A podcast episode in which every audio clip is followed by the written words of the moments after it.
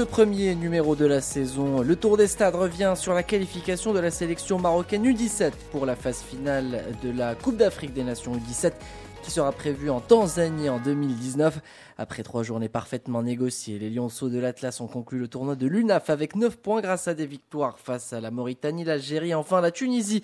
La semaine dernière, le Maroc termine ce tournoi nord-africain de la plus belle des façons et peut désormais se concentrer sur son prochain objectif, aller le plus loin possible en Coupe d'Afrique.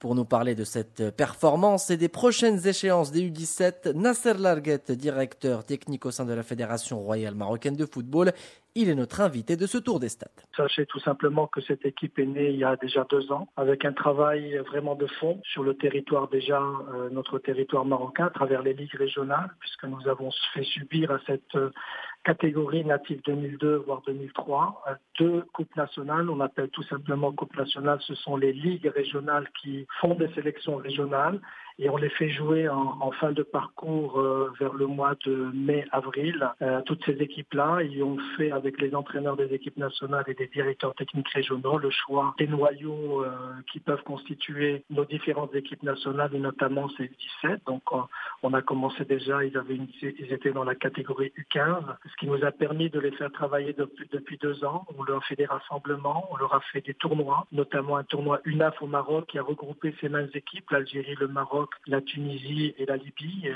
on avait fini troisième sur ce groupe-là. La Tunisie et la Libye avaient fini en tête et l'Algérie quatrième.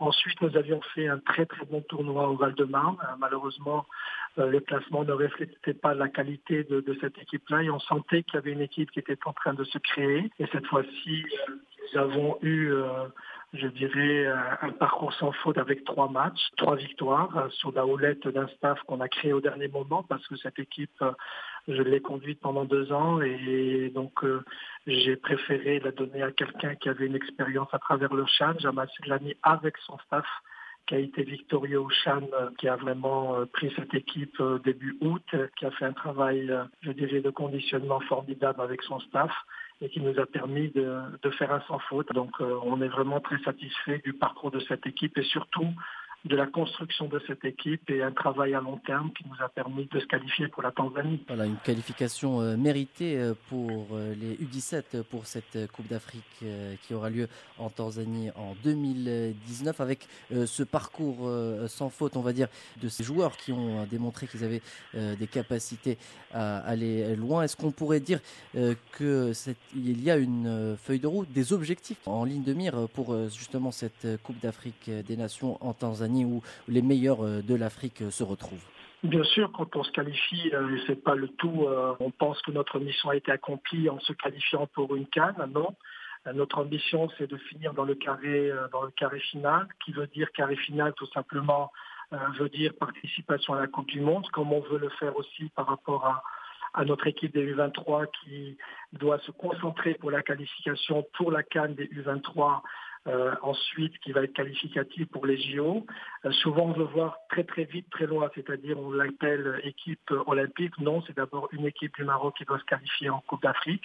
La même chose pour cette équipe des moins de 17, ne pas voir tout de suite la Coupe du Monde, mais notre objectif c'est de bien figurer à l'échelle africaine parce qu'il y a très longtemps que l'on n'a pas fait, je dirais, un parcours comme celui-là. Donc on a un programme qui a une date FIFA au mois d'octobre. Nous allons essayer de faire un stage sur ce mois d'octobre avec un, un tournoi sur le plan international avec, euh, on attendra bien sûr la validation de la fédération à travers le président. Et après, on aura au mois de décembre, on a une invitation en Turquie pour un très beau tournoi dans lequel la Tanzanie, qui est, pays organisateur, qui va y participer, on aimerait bien y être.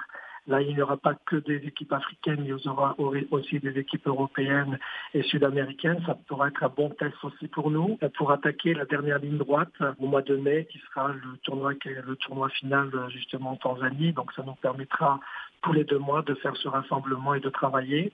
Par contre, pour les joueurs qui sont locaux, on a la chance d'avoir une ossature qui est celle de l'Académie Mohamed de football, qui euh, travaille vraiment de façon formidable, et aussi l'équipe du FUS aussi qui travaille très bien avec les jeunes. Donc euh, le noyau local vient de ces deux groupes, plus que quelques joueurs qui sont dans le sport études qu'a créé la fédération depuis un an. Par contre, l'ossature entre ceux qui jouent localement et l'Europe, ben, nous serons amenés de faire des rassemblements tous les deux mois. Donc voilà un petit peu le programme que l'on envisage de faire pour cette équipe-là, pour l'échéance de la Tanzanie parce que pour nous, la Tanzanie va être très importante pour avoir une qualification Le rendez-vous est donc pris pour le 12 mai 2019 en Tanzanie pour la sélection marocaine U17. Les Lionceaux de l'Atlas qui tenteront de s'appuyer sur les dernières performances de leur aîné pour décrocher une qualification pour les demi-finales, synonyme de participation à la prochaine Coupe du Monde U17.